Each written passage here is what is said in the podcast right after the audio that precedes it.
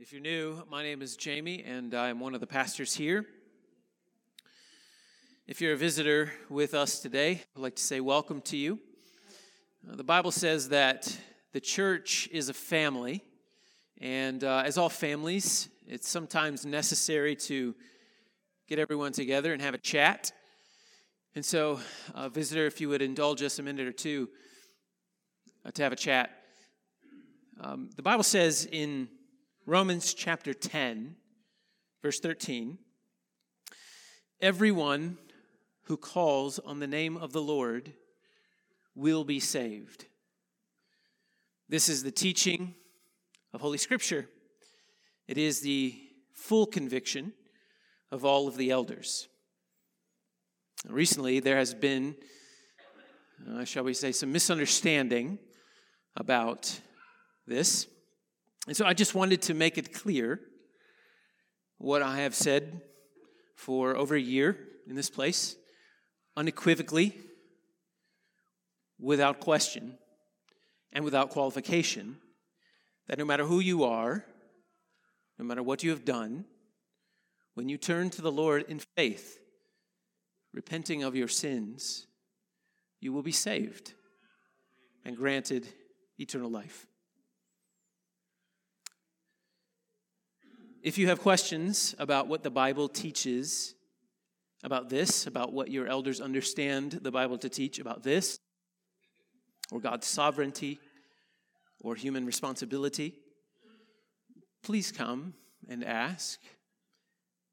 I want to say thank you to those of you who have already come and asked those questions. I promise you won't find your elders scary or squirrely, but sincere. And we don't really care for debates. And besides, talking about Jesus and what he accomplished at the cross is literally our favorite thing. So please come if you have any questions. Now, on to Luke chapter 9. If you have a Bible with you, please go to Luke chapter 9. I'd like to pick up where we left off last Lord's Day in verse 28. If you don't have a Bible in church today, grab one of the black ones from the pew in front of you. You will find Luke chapter 9 on page 867 of the church Bible. I will read from verse 28 down to verse 36, a section uh, under the heading The Transfiguration. So I'll read this section of Scripture, and then we'll pray together, and we'll work through it verse by verse. Hear now the word of the Lord. Now, about eight days after these sayings, Jesus took with him Peter and John and James and went up on the mountain to pray. And as he was praying, the appearance of his face was altered and his clothing became dazzling white. And behold, two men were talking with him Moses and Elijah, who appeared in glory and spoke of his departure, which he was about to accomplish at Jerusalem. Now, Peter and those who were with him were heavy with sleep. But when they became fully awake, they saw his glory and the two men who stood with him. And as the men were parting from him, Peter said to Jesus, Master, it is good that we are here. Let us make three tents one for you, one for Moses, and one for Elijah, not knowing what he said. And as he was saying these things, a cloud came and overshadowed them. And they were afraid as they entered the cloud. And a voice came out of the cloud saying, This is my son, my chosen one. Listen to him. And when the voice had spoken, Jesus was found alone. And they kept silent and told no one in those days anything of what they had seen. Let's pray.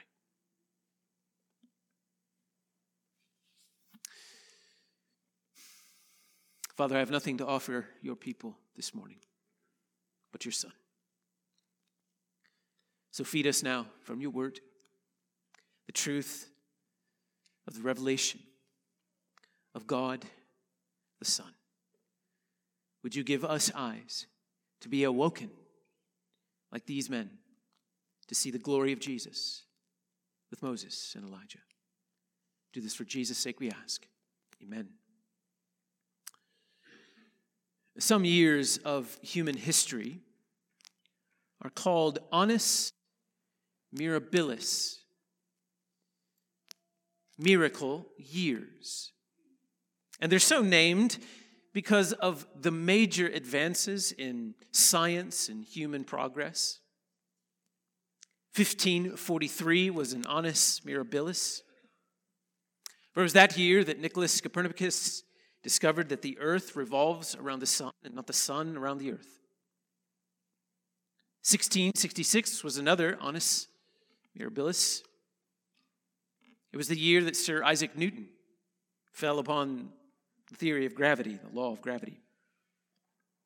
The latest annus mirabilis is the year 1905. And it was that year that a barely 26 year old Albert Einstein produced four papers which revolutionized our understanding of space and time and mass and energy. 1905 is the year that E equals mc squared came out.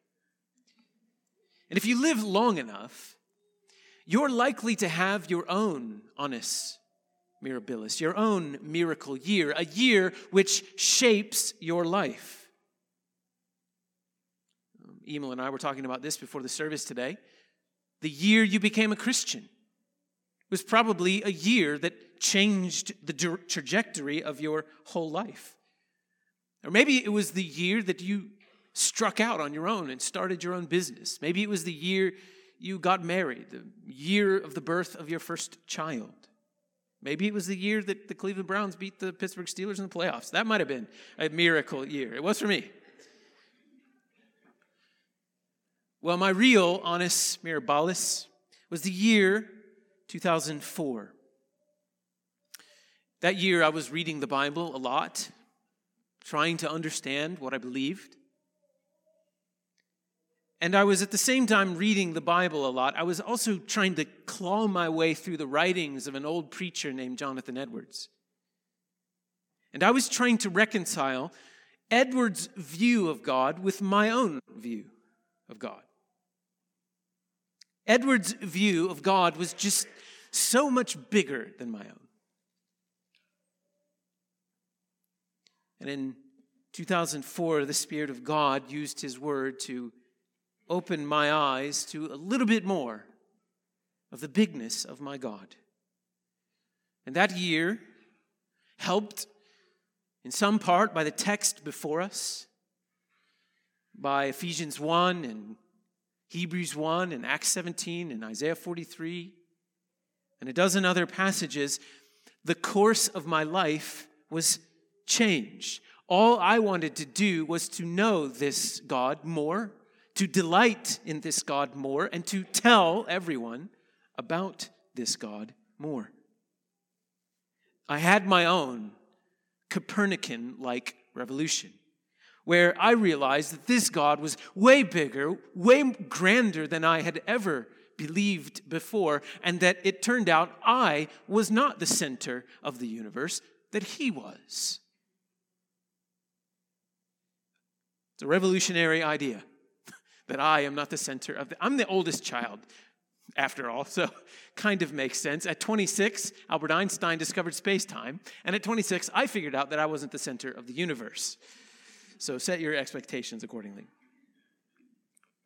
The most help in that year came to me through one three-letter word in Colossians 1:16. It was the word for. In Colossians 1:16, the Bible says all things were created through him and for him. This means, I surmise, that all God does, he does for his glory through the person and work of his Son, Christ. That everything God made and everything God does, he does for his glory. Or as Paul put it in Ephesians 1, to the praise of his glorious grace. Which means that the purpose in God sending his son to die on the cross to save sinners is not primarily about saving sinners. The purpose in God sending his son to die on the cross to save sinners was primarily to the praise of his glorious grace in saving sinners. God making much of God is the goal of the gospel. And everything else are means to that end. And so to me, this was a Copernican like revolution. It was humbling, it was exhilarating, and it was anchoring all at the same time. I wonder if these three disciples, Peter and John and James, had something of an annus mirabilis when the Lord Jesus took them up the mountain and revealed his glory to them. We shall see. The main idea this text, the best as I can tell, is, is this that Jesus Christ is and always has been the point of everything. Look to him and listen to him. That Jesus Christ has been, always has been, always will be the point of everything. So we're to look to him and we're to listen to him. I hope that you'll see that as we work our way through this text, three parts, three mental handles as we move our way through it. Verse 28 to 31, we'll see Jesus reveals his glory. Verses 28 to 31, Jesus reveals his glory.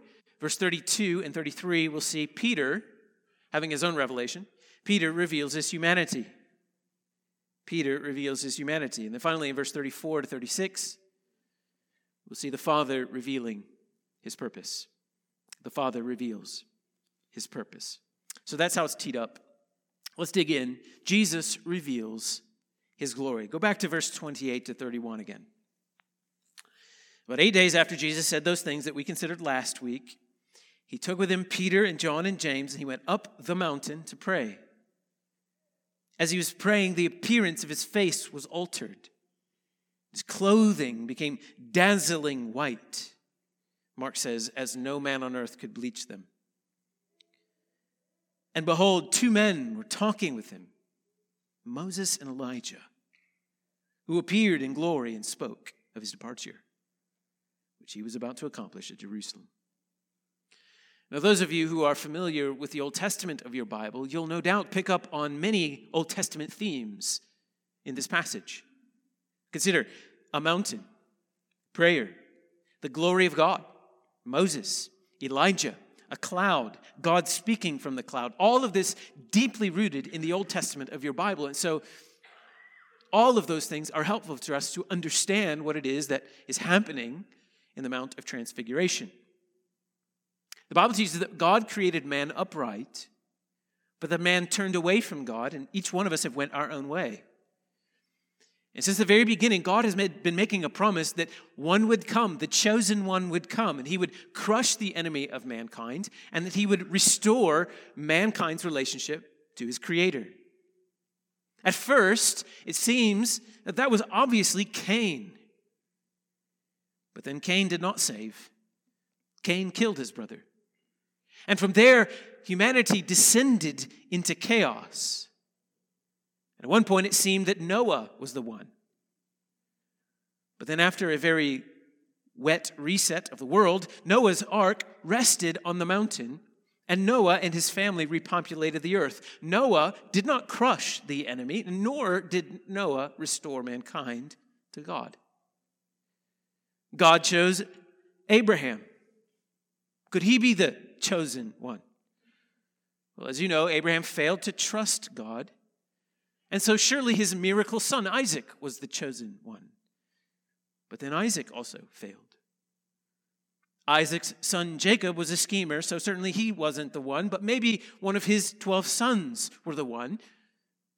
Until you read that sons 1 through 10 were jealous of son 11, they staged his death, sold him into slavery, so they're out. Later, during a famine, they come to Egypt where Joseph, son 11, is running things. And he saves his family from starvation. And he invites them to live in Egypt. So you're reading this and thinking, maybe Joseph is the one. But then Joseph died. And subsequent pharaohs forget about Joseph and Joseph's family. And the Israelites are like some of you, they like having lots of babies. And so they have lots of babies in Egypt. And this makes people nervous. So they turn Israel into slaves. And slaves they remained for 400 years. And they called on God through their oppression and heaven was silent. But then God sent them a deliverer, a man named Moses. And the question is is Moses the one? Through Moses, God judged Israel's captors. He delivered his people out of slavery. Through Moses, God renewed his covenant that he made with his people on a mountain. He spoke to Moses from a cloud. He promised that he would bring his people into the promised land. And God would lead his people by appearing before them as a pillar of fire at night and a cloud shaped pillar, a pillar shaped cloud by day.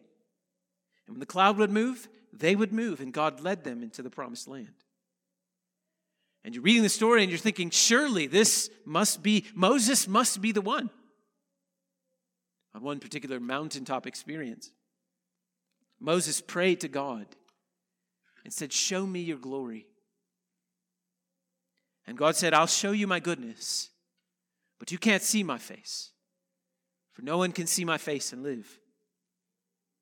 Moses comes down from the mountain with the law of God in his hands, and God tells his people to build him a tabernacle, a precisely designed tent where his glory would dwell among them. And they did this, and God dwelt among them as a cloud. And Moses brought God's people in, he brought, he brought God's people to the land, but he never brought them into the land. Instead, he climbed a mountain and he died. And so you're wondering who is this chosen one to crush the enemy and to reconcile God's people to God? After Israel finally settles in the land, they compromise and they began to engage in false worship, and the glory of God leaves. Then King David rose. And there are a lot of signs in King David's life to suggest that maybe he was the one to crush the enemy and to restore mankind to God. But David had his own problems. And so God made a promise to David that one of your sons will rule. And so it sure seemed that Solomon was the one, he was the chosen one. He was wise, he was powerful. He converted the tabernacle into a temple, a permanent structure on a mountain. And when Solomon dedicated the temple of God, the glory cloud that just keeps on showing up in Israel's history shows up here. And it dwells in the temple. Was Solomon the chosen one? But then Solomon's own heart is led astray.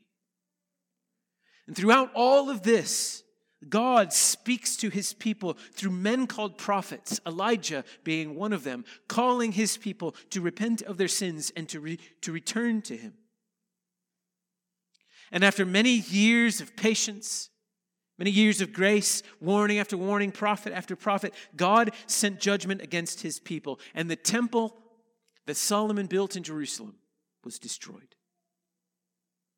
the chosen one, nowhere to be found. And that's kind of where the Old Testament ends. On a cliffhanger with the story unfinished.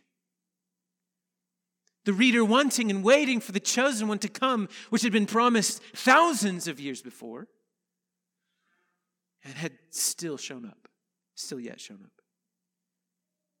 And the world entered 400 years of silence with no prophets, no revelation, no word from God. Sound familiar? But then heaven began to stir, and an angel appeared to a virgin teenager called Mary. The Spirit of God would overshadow her, and she would conceive a son. And she would call his name Jesus. For as Matthew says, he will save his people from their sins. He would be the chosen one who would crush the enemy and restore his people to God. Some 30 years later, we arrive at the passage before us. This Jesus, who was prophesied so long ago, takes his three disciples up the mountain to pray. Why these, why these three men? Why not another three of the disciples? Why not Andrew, Philip, and Thomas? I don't know. Jesus is God. God makes choices. We're told that as Jesus is praying, Luke says the appearance of his face was altered and his clothing became dazzling white. Some translations say white as bright as lightning. Jesus unveiled a sliver of his divinity on the mountain. You see, by becoming man, God the Son veiled his full divinity, which is how the old Christmas hymn puts it. Veiled in flesh, the Godhead see. Hail the incarnate deity. Pleased as man with man to dwell. Jesus, our Emmanuel. When Jesus was born, he wrapped his divinity in the cloak of his humanity. And on this mountain, for just a moment, God the Son allowed a sliver of his deity to escape through the seams of his humanity. And it shot through like a blast of lightning, transforming his clothes bright white, whiter than any man could bleach them. This is God, the Son, on the mountaintop, radiating the glory of God. If you see that, well, you can't help but be changed. Luke says two men are talking with him Moses and Elijah. Why those two men? Well, the text doesn't tell us. But most commentators see Moses and Elijah representing the Old Testament. The Old Testament is often referred to as the law and the prophets. And so Moses representing the law because it was to Moses that God gave the law, and Elijah representing the prophets of God.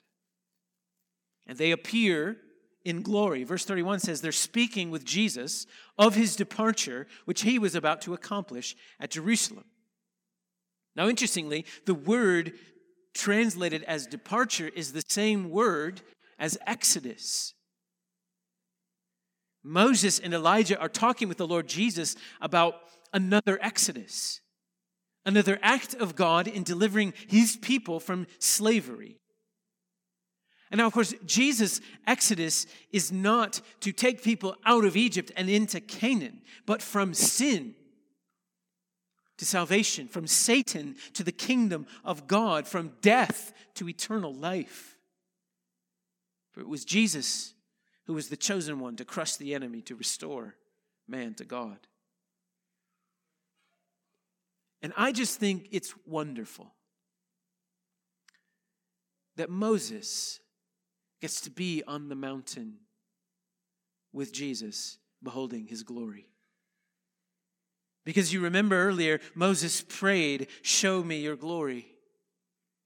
And here Moses is again 2,000 years later, and God has not forgotten his servant's request. When the Lord Jesus climbed on the mountain, a call goes out, and God the Father grabs hold of that prayer of his servant Moses, saying, Moses, do you remember when you asked to see my glory?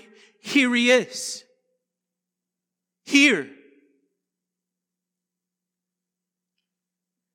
No man can see my face and live. Now I'm telling you, look upon the face of my son and live. So, friends, know that when you offer a prayer to this God, it is never forgotten, it is never ignored. He hears, He always hears.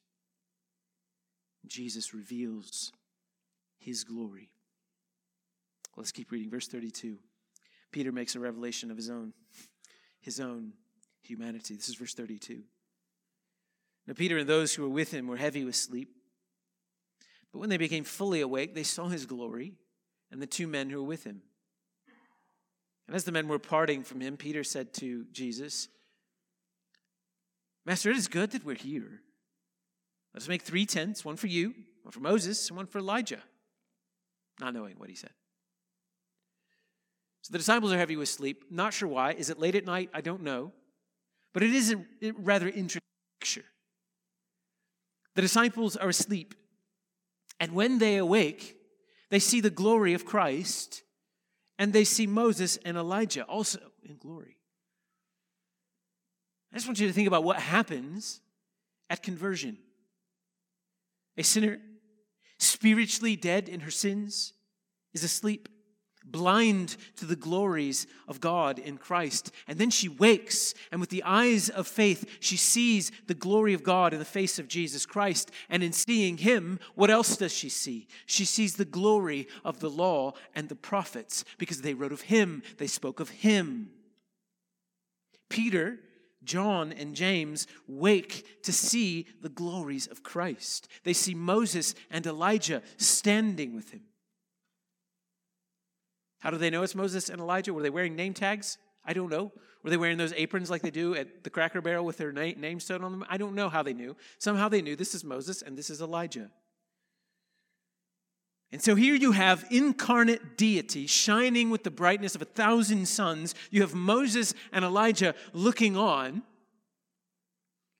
And you have Peter speaking up. Now, I've made no secret of my affection for the Apostle Peter. He's a guy who sticks his foot in his mouth, he gets in his own way, he falls flat on his face a lot, and I think, I think I just relate to him. So he says, Master, good call in inviting us up here, right? I'm good at camping, right?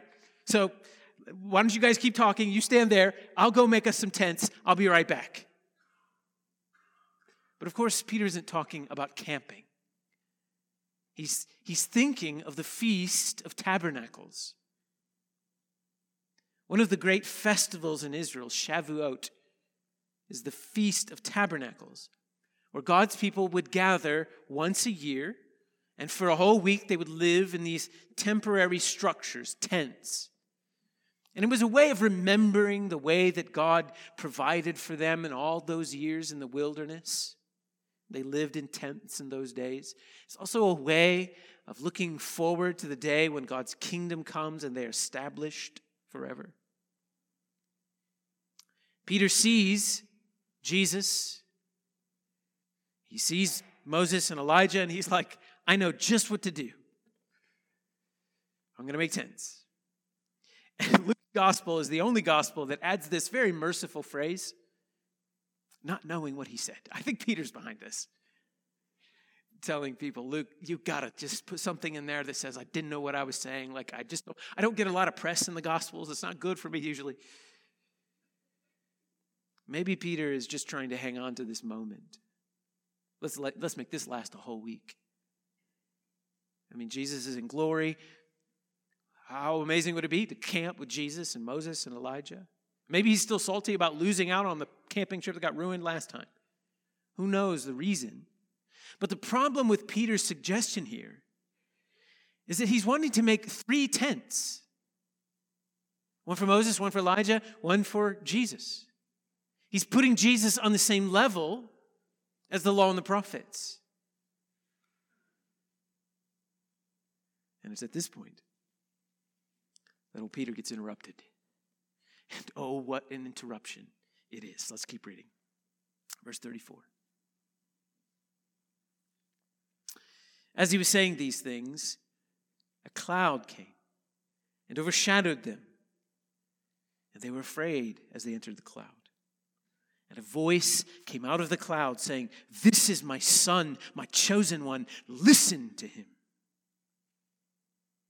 And when the voice had spoken, Jesus was found alone. And they kept silent and told no one in those days anything of what they had seen. The cloud appears on the mountain. It's back. The cloud delivered Israel out of Egypt. The cloud covered the mountain of God, and God spoke to Moses through the cloud. The cloud that led God's people through the wilderness, which appeared at the tabernacle, which appeared at Solomon's temple, is here. It's back. And in exactly the same way that God spoke to Moses from the glory cloud, God spoke again. And here, God reveals his purpose. This is my son. This is my chosen one. Listen to him. God's ultimate final purpose is to bring glory to himself through his son, Jesus Christ. This is my son. Listen to him. All things created through him and for him. And so, Cornerstone Pickle Baptist Church, if you hear nothing else this morning, hear this. Everything is about Jesus Christ. Everything. He is the sum and the center of all that matters. He is that from which everything sprang. He is that to which everything is funneled. He is the nucleus of the universe. He is the white hot center of the Father's delight. You want to know the purpose of your life? This is it. This is it. My son, my chosen one. Listen to him. You want to know the purpose of the church? It is this to point to Christ, the chosen one, to listen to him. Verse 36 brings it all together. And when the voice had spoken, Jesus was found alone. Moses and Elijah were nowhere to be seen the law and the prophets fade from view. Or more precisely, they find their target. Christ stands alone. Everything always has been, always will be, all about Jesus. This is what the Mount of Transfiguration is about. This is what Christmas is all about. All the law and the prophets pointed to Christ. The first Adam failed, and he pointed to the last Adam who wouldn't. Noah saved his family from a flood, but not from sin. Jesus drank the flood of God's judgment to save his family from sin. Jesus is the son of promise that Isaac wasn't. He is the greater Joseph. Through rejection from his brothers, he becomes the salvation of his brothers. Jesus is the greater Moses who delivered his people not from political slavery, but from something far worse slavery to sin. Jesus is the greater Elijah who not only spoke the word of God, but who is the word of God. When the voice had spoken, Jesus was found alone.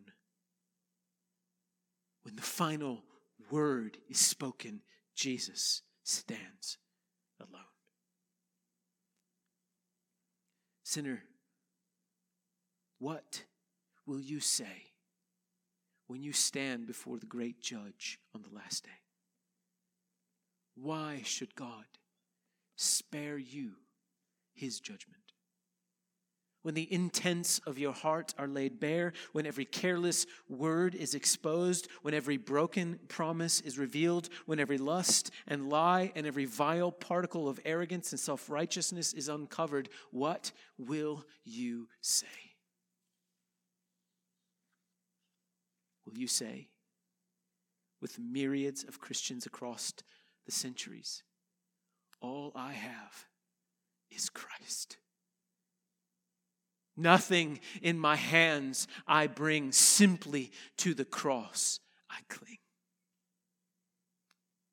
What justification will you offer the King of heaven to open his gates to you?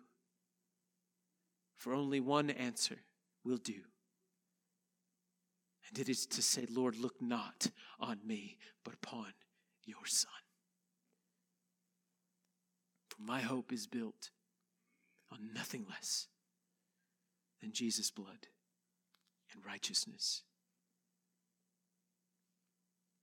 My non Christian guest, you've tracked with us very well so far. And now I turn the question back to you Is Jesus Christ the center of your universe? Is he the sun or is he one of the planets? unless you repent of your sins, trust in Jesus Christ, you will have no sufficient answer to give on that day. And we love you enough to tell you that you must turn from your sins and trust in Jesus Christ and be saved. Before you leave this room today, find a Christian and tell them you'd like to know Jesus Christ you'd like to have your sins forgiven. They'll pray with you, they'll begin meeting with you. It's such a priority that, yes, I know Christmas is coming up. We've got lots of meetings and stuff to, to, to take this week. But we'll meet with you, tell you more about this God, tell you more about salvation through his Son. Luke says the disciples kept silent. They told no one what they had seen on the mountain. And we don't know why. Maybe old Peter, after having taken his foot out of his mouth, was afraid to put it back in. Maybe they just needed some time to process what they'd seen on the mountain. But eventually they did process what they had seen on the mountain. For Peter would go on to preach Christ boldly, and he would see many people come to faith. He would perform miracles. He would write books of the Bible. He would give the rest of his life to serving his Lord. And church history tells us that he was crucified on an upside down cross. John would go on to write five books of the New Testament. If you're following along in our church Bible reading plan, you read one of them yesterday. He pastored the church in Ephesus. He cared for Jesus' mother until her final days.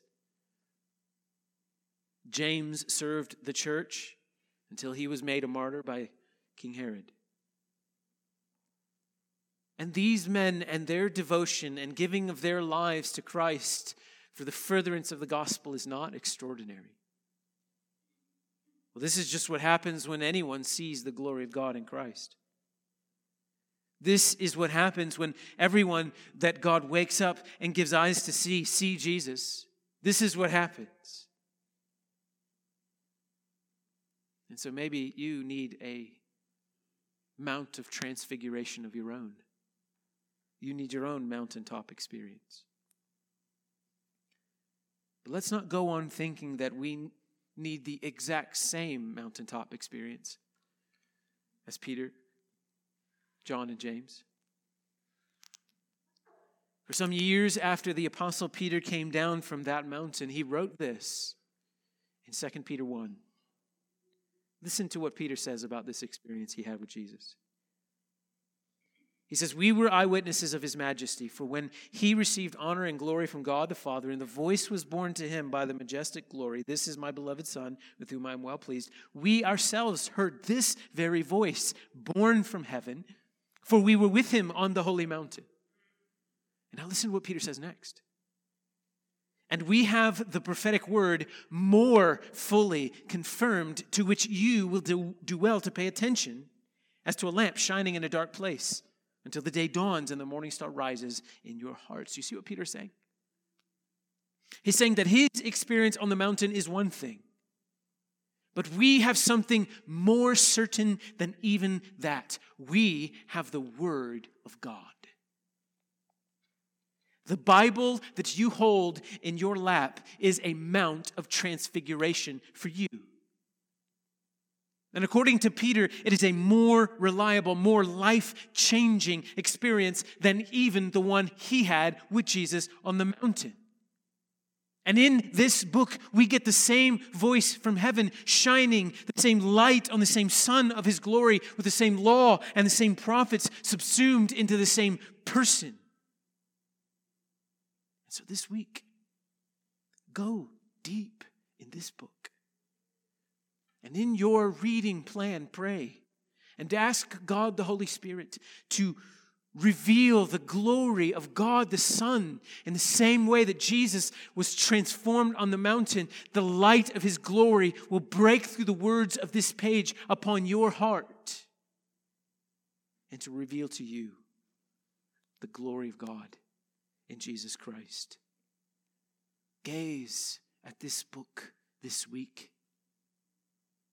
gaze in awestruck wonder, like Peter and John and James, at the glories of God in Christ. Because everything is about Jesus. Look to him and listen to him. Let's pray.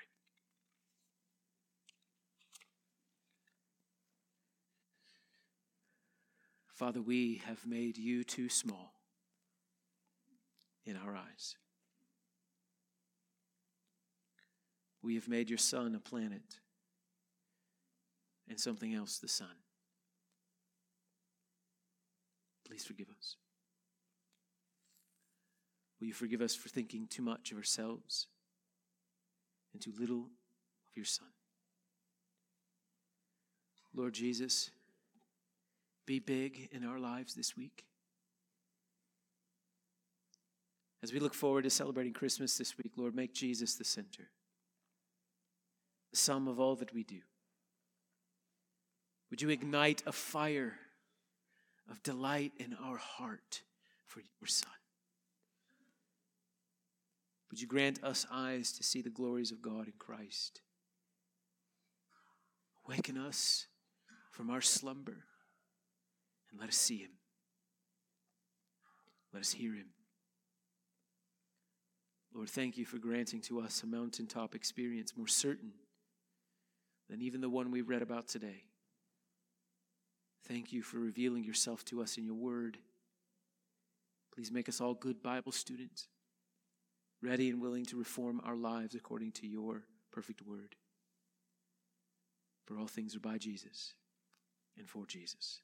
Amen. Please stand to your feet for the assurance of pardon. One of my favorite parts of our service is where we read a section of scripture that assures us that when we go to the Lord asking for forgiveness for our sins, He issues us an assurance that because of Christ, because of the mercy of God, we have been forgiven of our sins. And so today's assurance of pardon comes from the book of Micah, chapter 7, verse 18, where we read, Who is a God like you, pardoning iniquity and passing over transgression for the remnant of his inheritance? He does not retain his anger forever because he delights in steadfast love. Brothers, lead us in one more.